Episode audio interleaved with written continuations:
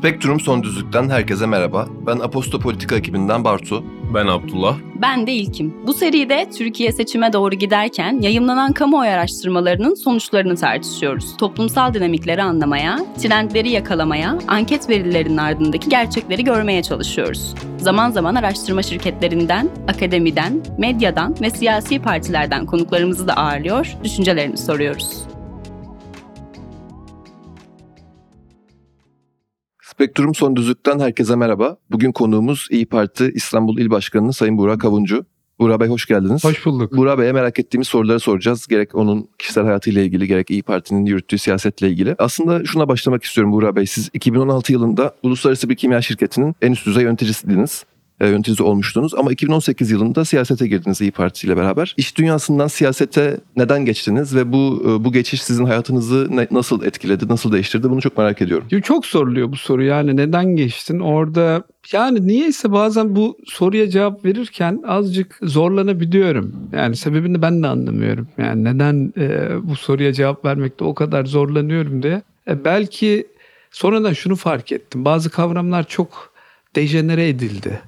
Yani hani vatan için, memleket için, millet için e, niyetiniz bu olsa da bunu o kadar çok söyleyen ve bunu o kadar çok e, harcayan ve dejenere etmiş bir kitle bir güruh var ki belki o kategorinin içine girmekten korktuğum için aslında gerçekleri böyle çırılçıplak söylemekte bazen zorlanıyorum ama gerçek neden hakikaten o. Yani hem yaşadığım ülkede, içinde bulunduğum toplumdan gidişatın ne kadar sıkıntılı ve tehlikeli ve bizi artık geri, geri dönüşü olmayan noktalara götürebileceğini gördüm.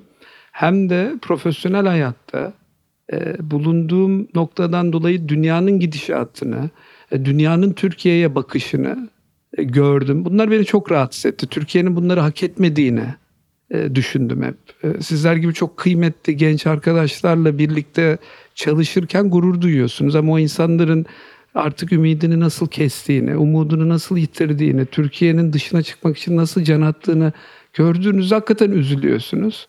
E bir şeyler yapmak istiyorsunuz. Memlekete, içinde bulunduğunuz topluma faydalı olmak sadece siyasetle olmaz. E, farklı noktalarda da ülkenize hizmet edebilirsiniz. Fakat bugün gelinen noktada e, taşın altına elimizi koymamız gerektiği düşüncesindeyim ve bunu çok da söylüyorum böyle kıymet verdiğim insanlara. Ana sebebi bu. Bir başka sebebi, kişisel sebebi çok uzun yıllar ben hep insanla uğraştım. İşte şirketlerde yöneticilik yaptım. Girişimciyim aslında. Kendi işimi kurdum.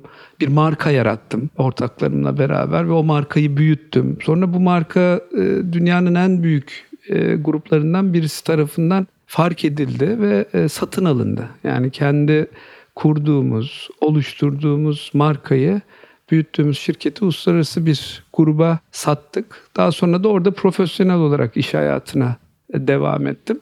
Bütün bu süreç içerisinde elbette bir ürün ürettik, bir ürün pazarladık ama o ilk dönemlerde, dördüncü, beşinci yıldan sonra artık tamamen organizasyon ve insan idaresi, insanlarla beraber bir şeyler yapabilme, biraz daha işte yönetim, e, o da insanlarla çok fazla vakit geçirmenizi, onları anlamanızı, onları bir hedefe, bir ortak amaca yönlendirebilme kapasitenizi geliştirmenize zorluyor size. E bu da siyasette aslında çok örtüşüyor. Çok büyük farkları var tabii. Yani bir tarafta profesyonel hayatta e, bir ücret karşılığı insanlar günün sonunda çalışıyorlar. Kimisi belki gerçekten idealist olduğu için bazı sektörlerde koşturuyor olabilir. E, siyasette biraz daha zor bu çünkü günün sonunda somut bir vaadiniz olmuyor, olmamalı da toplum için faydalı olacak bir e, düşünce, bir fikir etrafında bir mücadele ediyorsunuz.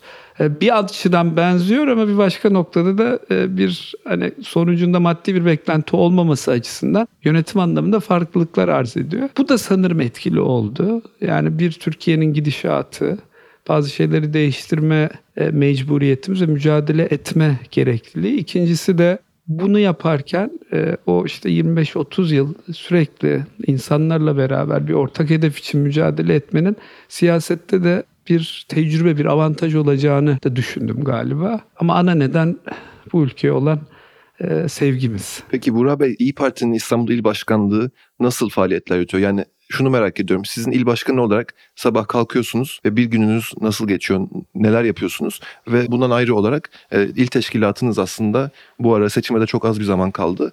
E, nasıl faaliyetler yürütüyor, neler yapıyor? Ya mümkün olduğu kadar planlı programlı faaliyetler yapmaya çalışıyorduk. Bu da benim iş hayatından siyasete taşımak istediğim bir e, özellikti bir veya anlayıştı ama siyasette bunun mümkün olmadığını e, gördüm ben. Çünkü gündem çok hızlı değişebiliyor ve yaptığınız o plana uyamıyorsunuz. Dolayısıyla bir çok esnek olmak mecburiyetindesiniz siyasette. Böyle haftalık aylık program yapabilmeniz çok zor. İki günlük günlük program yapmak e, durumundasınız. Bazı gün içinde alanlar yaratmak zorundasınız. Kendi düşündüğünüz belki bazı projeleri hayata geçirebilmek için. Çok yoğun geçiyor. İstanbul çok büyük bir kent.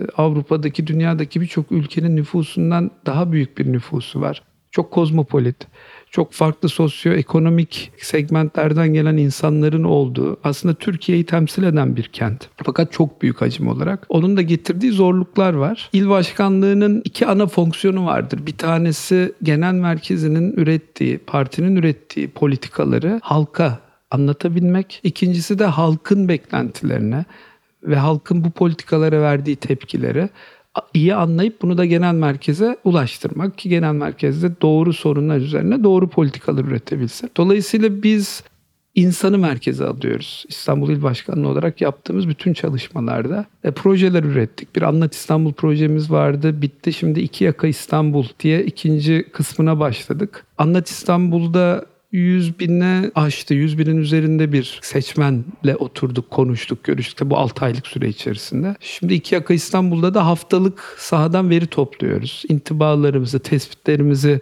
kaydediyoruz geliştirdiğimiz bir yazılımla. Herhalde ilk bir ay içinde yaklaşık 20-25 bin e, kişiyle görüşmüşüz. Tabi 39 ilçede 39 farklı mahallede, her hafta farklı mahallelerde binlerce insanla e, görüşüyoruz. Tamamen tesadüf. İşte esnafa gidiyoruz, cemevine, cami derneğine, vakfa, muhtarla, kadın e, kollarımız kapı siyaseti yapıyor.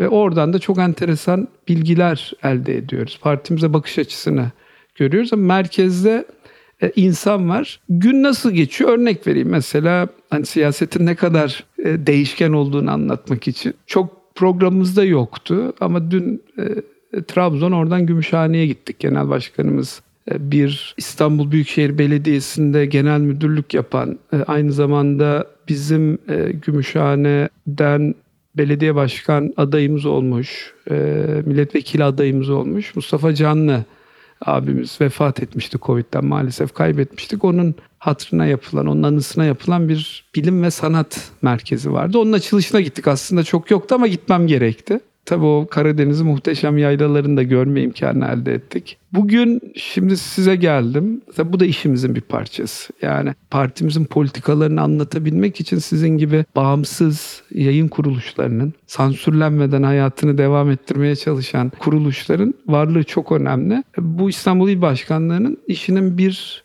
parçası. Çünkü İstanbul Türkiye'de medyanın merkezi. Sizler vasıtasıyla görüş ve düşüncelerimizi kamuoyuna aktarıyoruz. Şimdi buradan çıkacağım Sultan Gazi'ye geçeceğim. Orada iki yaka İstanbul çalışmamızın e, bugün uygulaması var. E, Sultan Gazi ilçe başkanlığımız mahalle başkanlığıyla beraber bir mahallede e, vatandaşlarımız da bir araya geliyor. Orada vatandaşlarla konuşacağız. İşte gündeme dair düşüncelerini anlayacağız.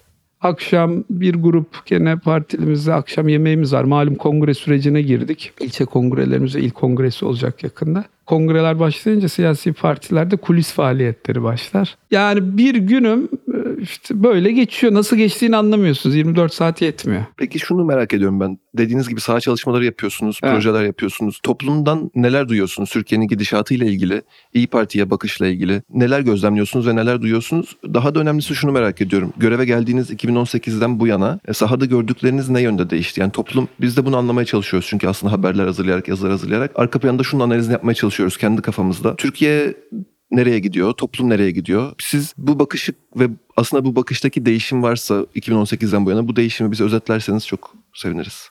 Şöyle e, gü- güzel bir çalışma yapıyoruz aslında biz. Yani böyle gidip oturup konuşup işte aklımızda kalanları da anlatmıyoruz. Hakikaten böyle analitik e, e, projelendirilmiş bir çalışma yapıyoruz.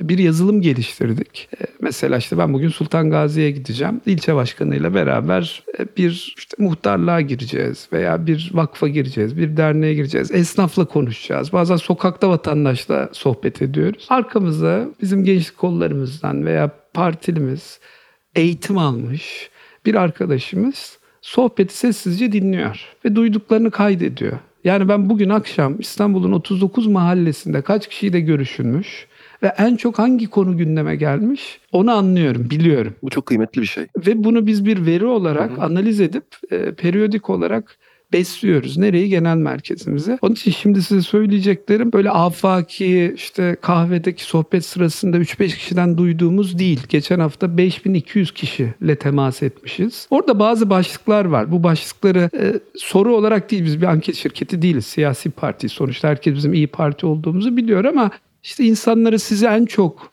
endişelendiren, kaygılandıran soru konu nedir diye soruyoruz. Ekonomi en çok konuşulan konu.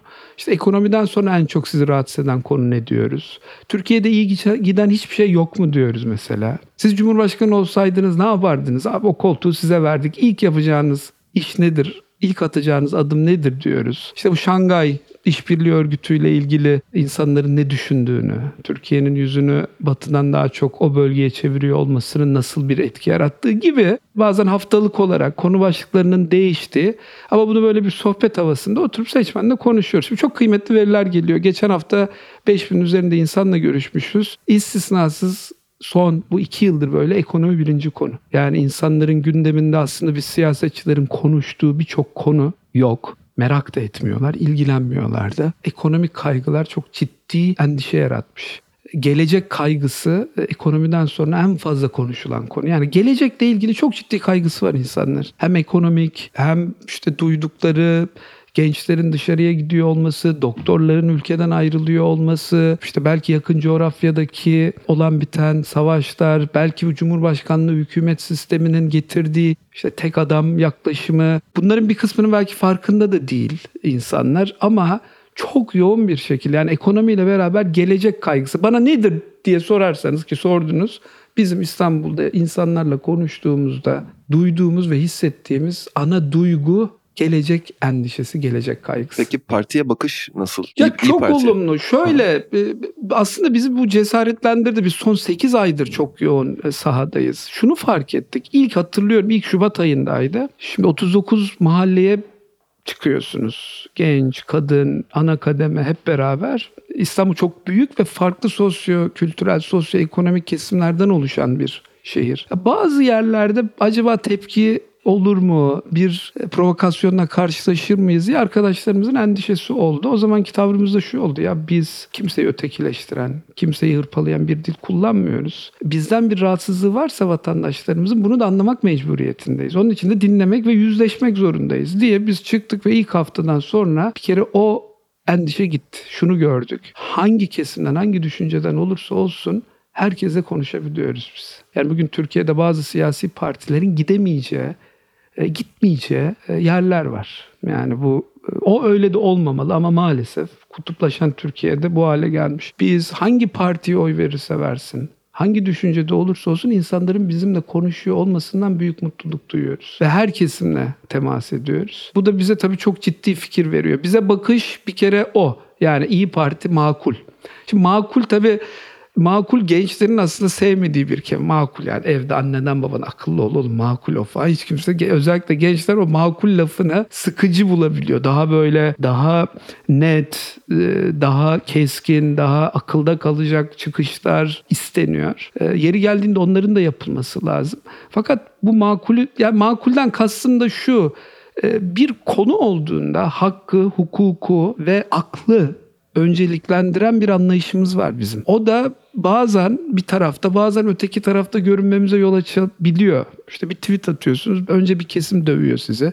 Ertesi gün başka bir konuda bir yorum yapıyorsunuz partinin görüşü. Bu sefer diğer cenah sizi hırpalıyor. İşte bu, buradan mesela şeylere gidiyor konu işte İyi Parti'nin ipiyle kuyuya inilir mi? İyi Parti ideolojisi yok. İyi Parti omurgasız. Ben de hani tırnak içinde halt etmişsiniz diyorum. Çünkü İyi Parti aslında Türkiye'nin o düştüğü kuyudan Türkiye'yi çıkaracak İyi Parti'nin ipi. Çünkü dünya değişti. Dünyadaki değişimi en iyi takip eden parti İyi Parti. Eski sol sağ kavramları da artık 70'lerin, 80'lerin, 90'ların e, tanımı içinde tanımlayamayacağınız bir noktaya geldi. Şimdi böyle bir dünyada 30 yıl öncesinin kavramlarıyla olayları, hadiseleri okumaya kalkarsanız çözemezsiniz.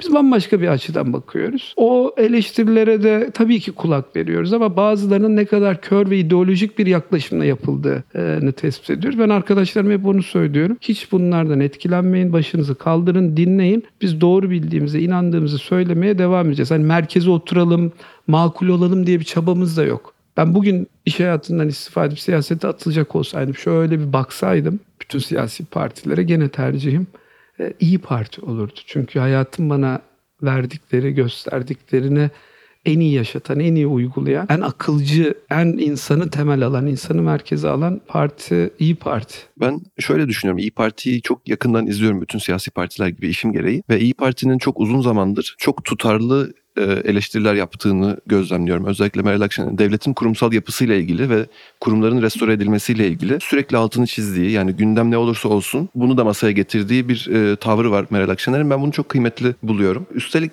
Sayın Akşener'in MHP'den ayrılarak İyi Parti'yi kurmuş olmasına rağmen ve İyi Parti'nin başlangıçtaki tabanının ve belki teşkilatlarının da MHP'den gelen insanların ağırlıkta olduğu bir parti olmasına rağmen bugün ülkücü siyasete sıkışmış bir parti olarak görmüyorum. Yani ülkücü kimliği de tabii ki İyi Parti'nin içinde var olan bir kimlik.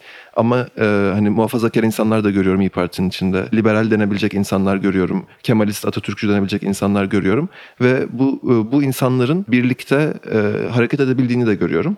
Bu benim açımdan olumlu bir tablo. Ama bu tabloyu kafa karıştırıcı bulan insanlar da olabilir. Yani İyi Parti'nin kimliğinin ne olduğuna dair kafası karışık insanlar var mı sizce? Siz onlarla karşılaştığınızda partiyi aslında biraz önce açıkladınız ama hani böyle birkaç kelimede partinin kimliğini, tavrını açıklayabildiğiniz bir bir tanım var mı? Bunu merak ediyorum. İyi Parti'nin İstanbul'da siz hani hep sokaktasınız, sahadasınız. En çok hangi kesim tarafından sahiplenil, sahiplendiğini ve desteklendiğini düşünüyorsunuz? Bunları sormak istedim. Şunu göremeyen insanlar bizle alakalı gerçekten bir bir bocalama yaşıyor. Yani dünyanın değiştiğini fark edememiş olan insanlarda ben bunu çok görüyorum.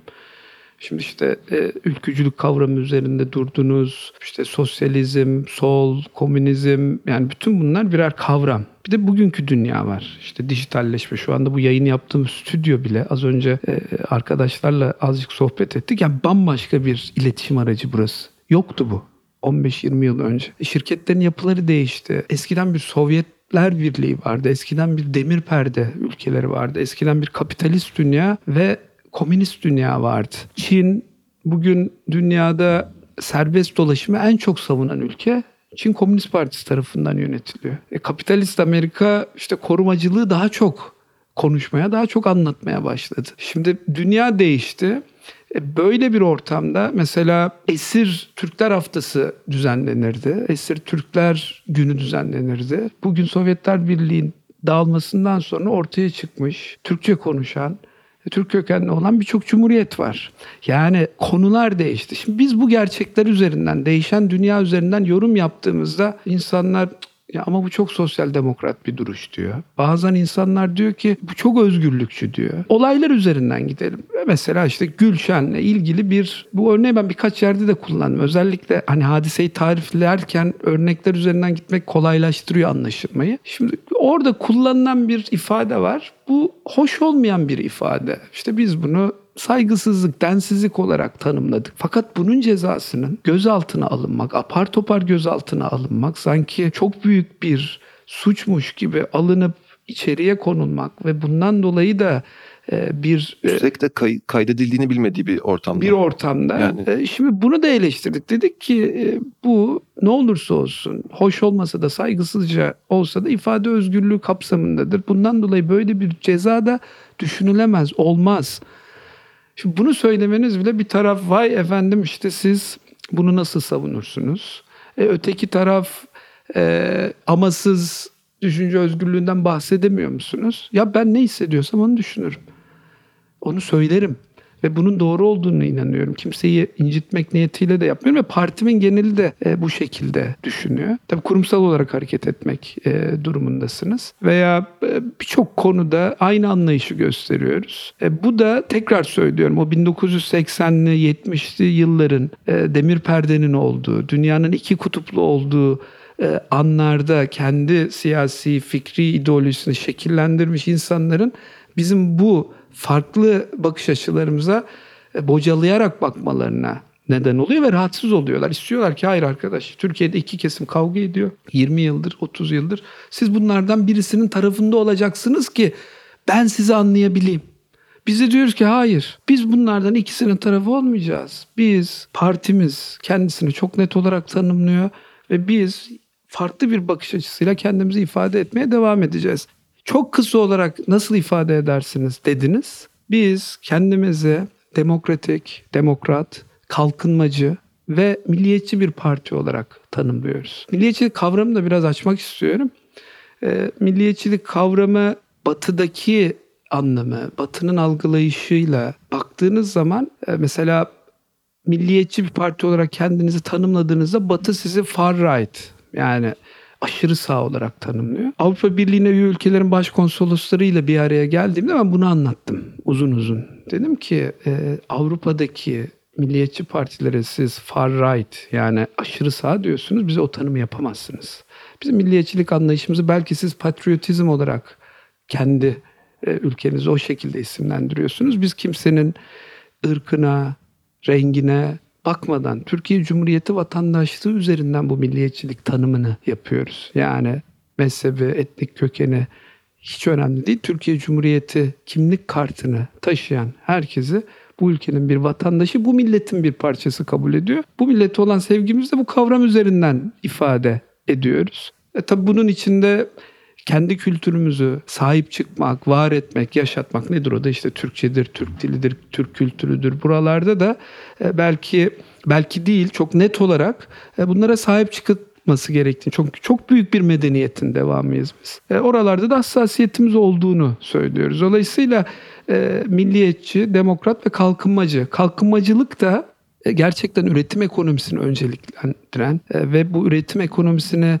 katma değeri yüksek. Yani inovatif. Artık dünyada savaşlar öyle oluyor. Yani markanız olacak. Cari açığınızı başka türlü kapatamazsınız.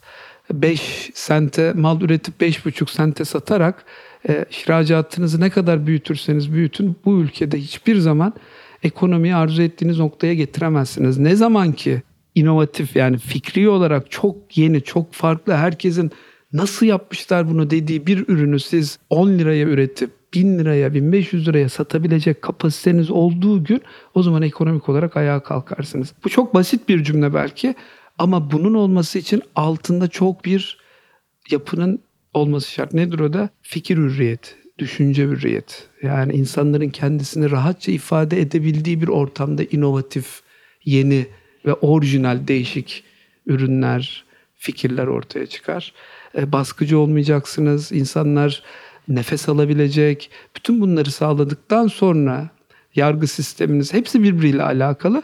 Devamında da işte o zaman inovatif ürünler üretecek o işte garajlarda e, milyarlarca dolarlık firmaları yapabilecek kapasitede e, bireyleriniz olur. Ve ondan sonra da ekonominiz toparlanır. Yani bir tek cümleyle anlatabileceğiniz bir konu değil. Kalkınmayla alakalı e, kavrama yaklaşımımız da bu. Çok uzatmayayım. Demokratiklikte de şunu kastediyoruz. Şimdi kongre sürecimiz var. Takip edin lütfen. E, 39 ilçemizde ilçe kongreleri yapılacak önce. Sonra Ocak ayında ilk kongresi. Sonra da büyük kurultay. 103 bin üyemiz var İstanbul'da. 103 bin üyemiz önümüzdeki hafta sonu kendi ilçelerinde kimin ilçe başkanını seçecek, seçeceği konusunda bir tercihte bulunacaklar. Yani delege, Delege seçecekler. seçimi. 103 bin üye 16 bin ilçe delegesini seçecek. Bu 16 bin ilçe delegesi de ilçe başkanlarını seçecek bir ay sonra. Oradan çıkacak 600 il delegesi de il başkanını seçecek. Orada belki sağ diye tanımlanan partilerde çok görülmeyen bir durumdur bu. Biz her mahallede sandık, ilçelere her mahallenin sandıklarını kuruyoruz. Üyeler gelip orada oy atıyorlar ve birçok ilçemizde de çok adaylı seçimler olacak. Ben İstanbul'da iki kongrem oldu benim. İkisinde de birinde üç adaylık biz. Son kongrede de iki adayla yarıştık. Genelde sağ partilerde tek adayla gidilir kongrelere. Sol partilerde de öyle Türkiye'de.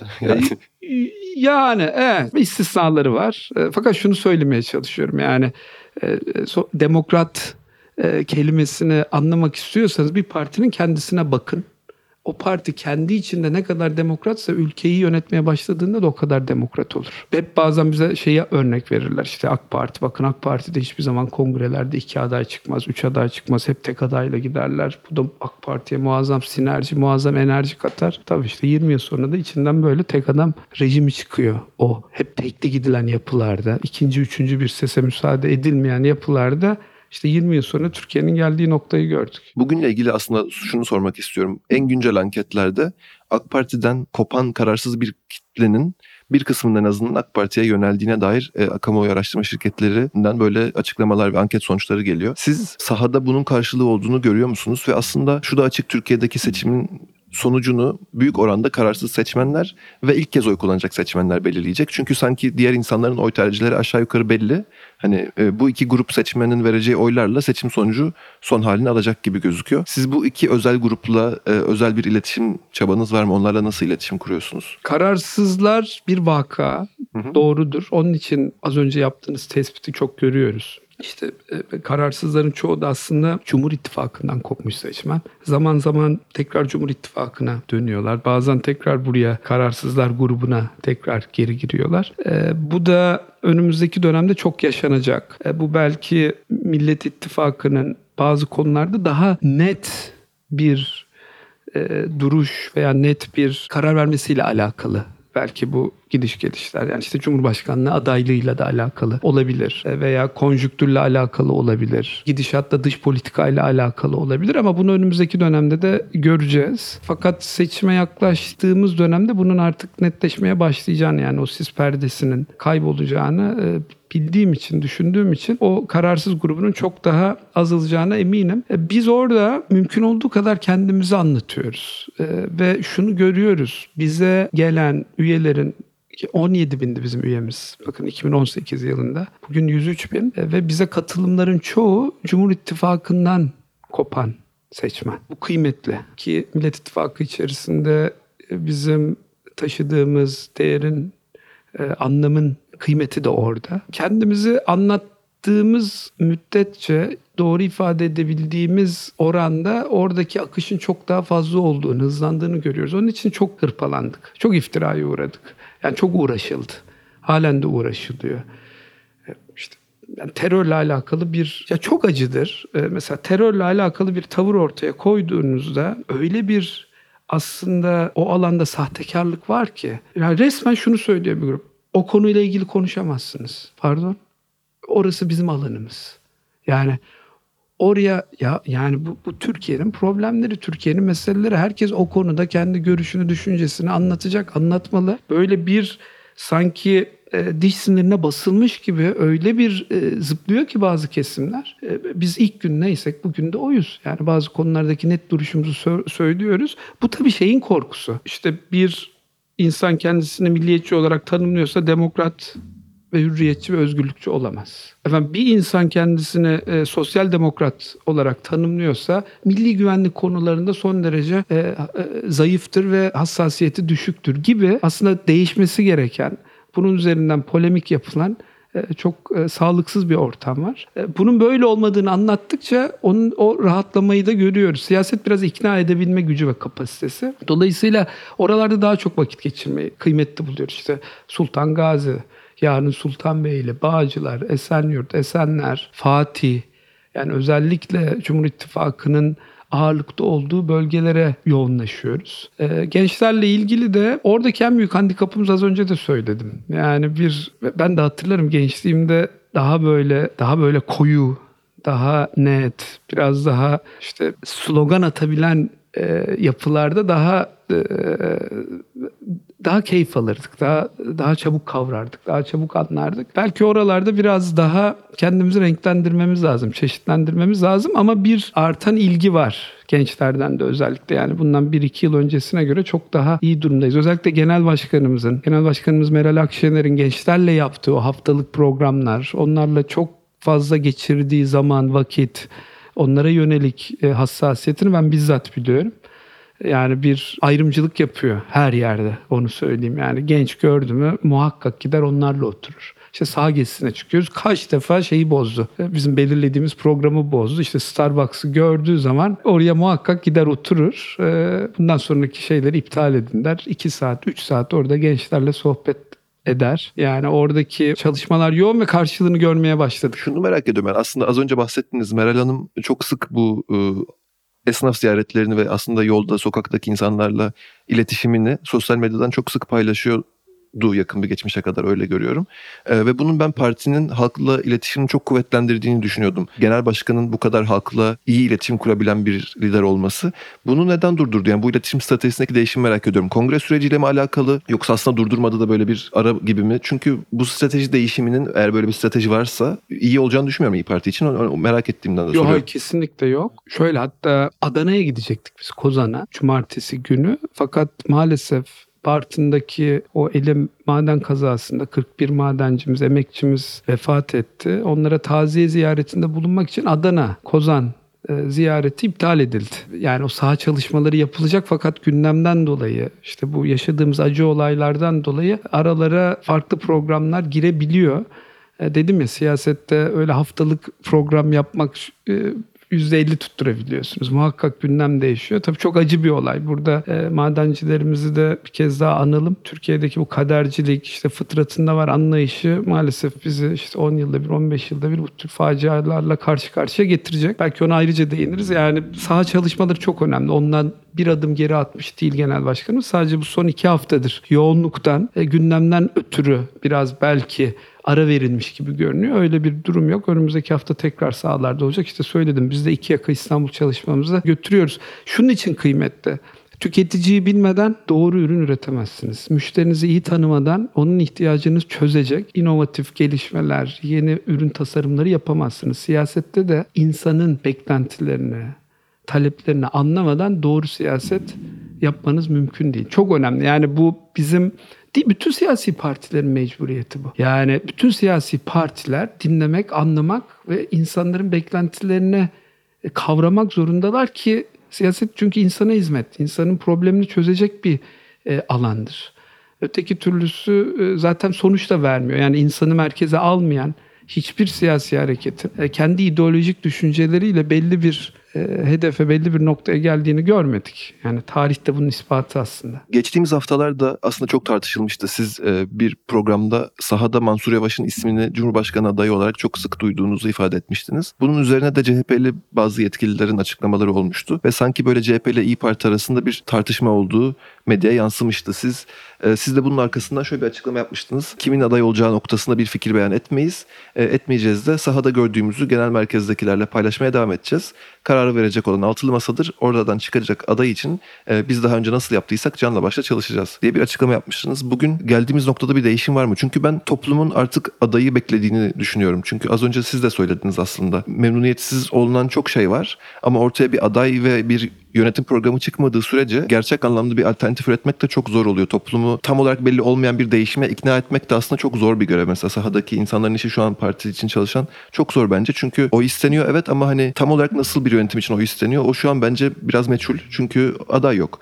Ee, bu konuda nasıl bir gelişme oldu? Sizin e, hani sahadan hala mesela Mansur Yavaş'ın ismini duyuyor musunuz? Böyle hani adaylıkla ilgili ve aslında seçimin gidişatıyla ilgili seçime doğru neler söylemek istersiniz? Bir sormak istedim. Bizim için en doğru kişi bizim genel başkanımız. Yani o makam için, Cumhurbaşkanlığı için e, en doğru kişinin biz kendi genel başkanımız olduğunu düşünüyoruz. Ve onun da Cumhurbaşkanı adayı olmasını istiyoruz.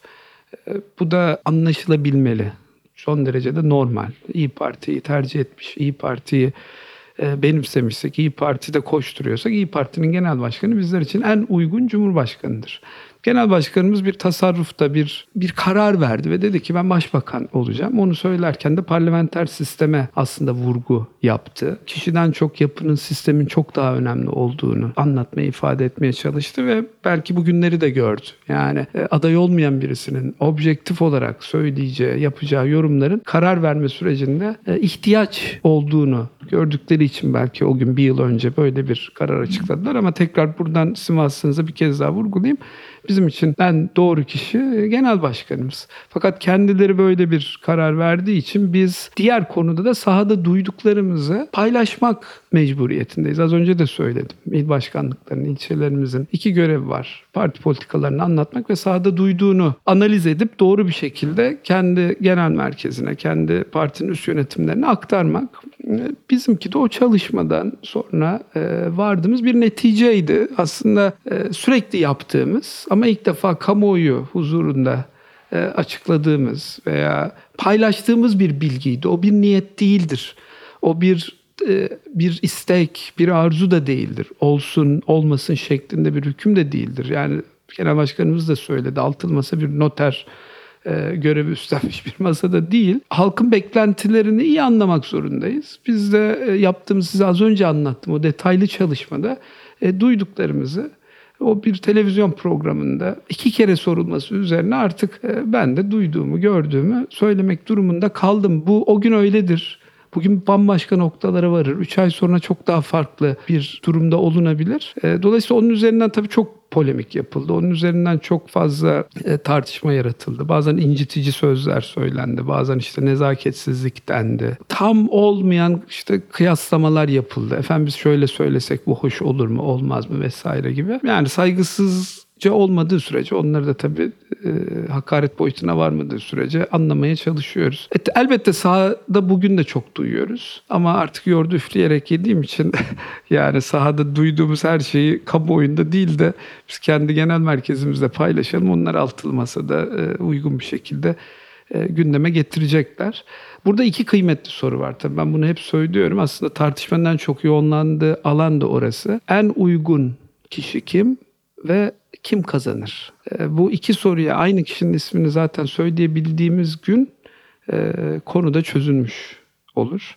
Fakat e, sorulara farklı isimleri söylemek veya farklı isimler duyuluyor. İki soru için farklı isimler zikredilebiliyor. Ana muhalefet partisinin Sayın Kemal Kılıçdaroğlu'nun adaylık konusunda bir iddia ortaya koyması da doğru olandır. Yani bir siyasi partisiniz ve Türkiye'nin en büyük ana muhalefet partisisiniz. Çok doğaldır ki o partinin genel başkanı olarak böyle bir iddiayı taşıyacaksınız. Son kertede yani karar aşamasına gelindiğinde o kararın verilmesi için de bu faydalıdır, sağlıklıdır. Dolayısıyla ben hep kendi arkadaşlarımızla yaptığım sohbetlerde de söylüyorum. Yani o kadar doğal bir şeyi çok da doğal ve normal karşılamak gerekiyor. Bir ana muhalefet partisi genel başkanı olarak olması gereken oluyor. Zaman gösterecek. Şeyi de anlıyorum tabii. Yani beklenti, merak e, çok yüksek. E, ama biz öyle bir sistem var edelim ki, öyle bir güçlendirilmiş parlamenter sistem oluşturalım ki elbette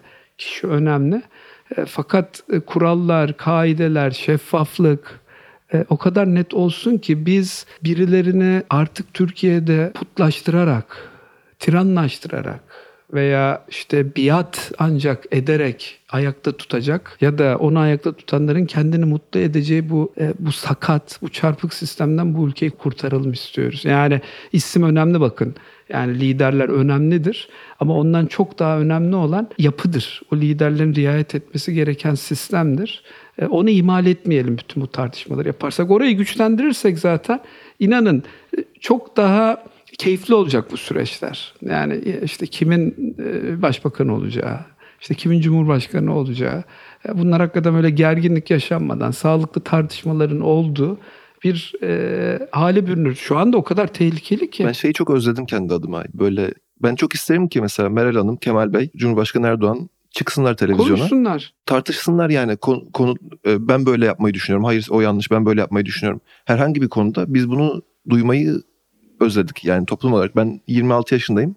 Böyle bir Türkiye görmedim. Rakip siyasi figürlerin birbiriyle tartıştığı, e, uzlaşmaya çalıştığı, uzlaşamadığı noktaları topluma açıkladığı böyle bir tartışma kültürü görmedik ve bence bu çok büyük bir eksiklik. Çok. Ya o kadar normal bir şey ki bu evet. söylediğiniz. Yani o kadar doğal bir şey ki yani olmaması çok anormal, çok garip. Çok seçim gördüm. Hiçbir seçimde ama bugünkü kadar insanların bazı radikal kararlar almak için seçim tarihini beklediğine şahit olmamıştım. Yani işte her seçim önemliydi. Ee, ama her seçimden sonra hayatında bir şekilde devam edeceğini bilirdik. E, Fakat o kadar çok duyuyorum ki şimdi işte seçim sonucuna göre işte iş hayatını şekillendirecek. Seçim sonucuna göre özel hayatını şekillendirecek. Seçim sonucuna göre Türkiye'de kalıp kalmamayı tercih edecek. Bu her iki taraf için de yani siyasi tercih ne olursa olsun insanlar kendilerini tamamen çok ciddi bir kitle kendilerini seçime angaje etmiş. Bu da zaten yapının ne kadar sağlıksız olduğunu gösteriyor. Yani ne önemi var? Ya elbette önemli de sağlıklı bir sistemi olan bir ülkede işte gördük. Yani işte Amerika Birleşik Devletleri'nde gördük. Yani hiç olmayacak denilen bir kişi cumhurbaşkanı oldu. Yani ben hakikaten hiç ihtimal vermiyordum. Çünkü e, işte söyledikleri yaklaşımlarıyla seçilme ihtimalini çok düşük görüyorum. Seçildiği zaman da ülkeye çok büyük zarar vereceğini, kendi ülkesine çok büyük zarar vereceğini e, hep e, düşünmüşümdür. Ama öyle olmadı çünkü güçlü bir sistem var. Net bir yapı var. Ne kadar hata yapma kapasitesi yüksek bir kişi seçilse de verebileceği zarar minimumda kalıyor.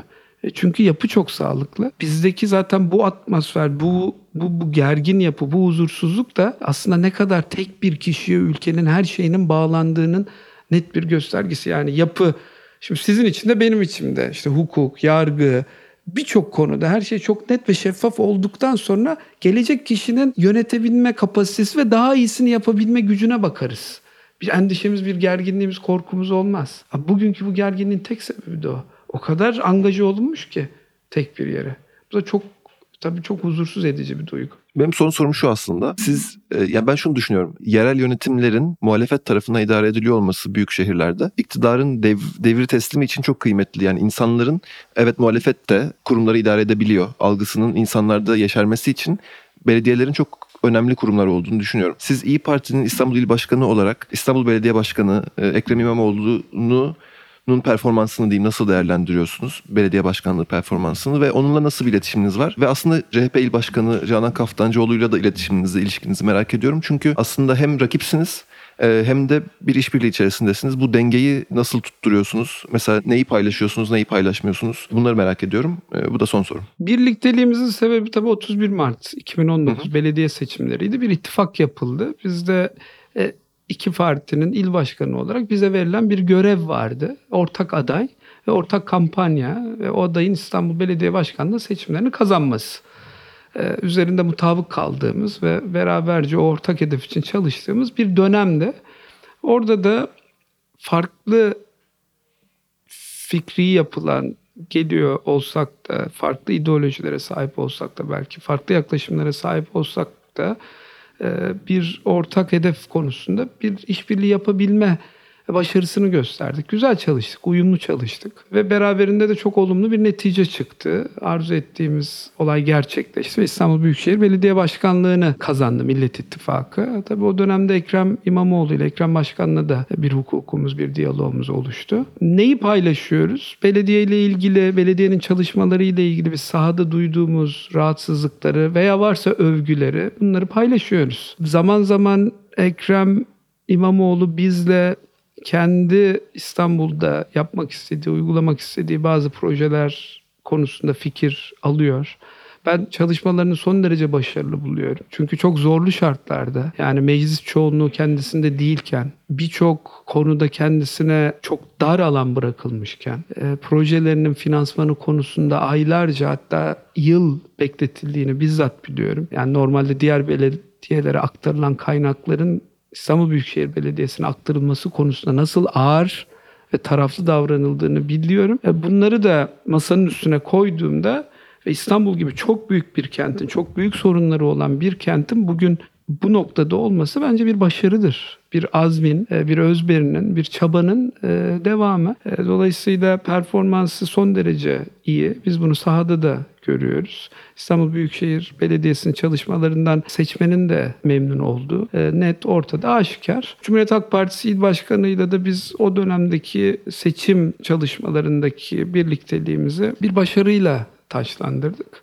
E sonrasında o kendi partisinin, ben kendi partimin bize yüklediği görevleri e, yürütüyoruz. İki ayrı siyasi partiyiz. E, dolayısıyla bu e, bu gerçeklik üzerinden hareket ediyoruz. İki taraf da bunu kabul ediyor. Fakat bir şeyin de kıymetini gördük. E, aslında e, oturup konuşulduğunda hangi konularda gerçekten farklı düşündüğümüzü, hangi konularda aslında çok farklı düşünmediğimizi, kavram kargaşasından ya da e, o işte oluşturulan algıdan dolayı e, bu kopuklukların oluştuğunu onları net anlamış olduk. O da çok sağlıklı bir ilişkiyi beraberinde getiriyor. Yani hangi konularda biz e, farklı düşünüyoruz ve hangi konularda ortak düşünebiliriz.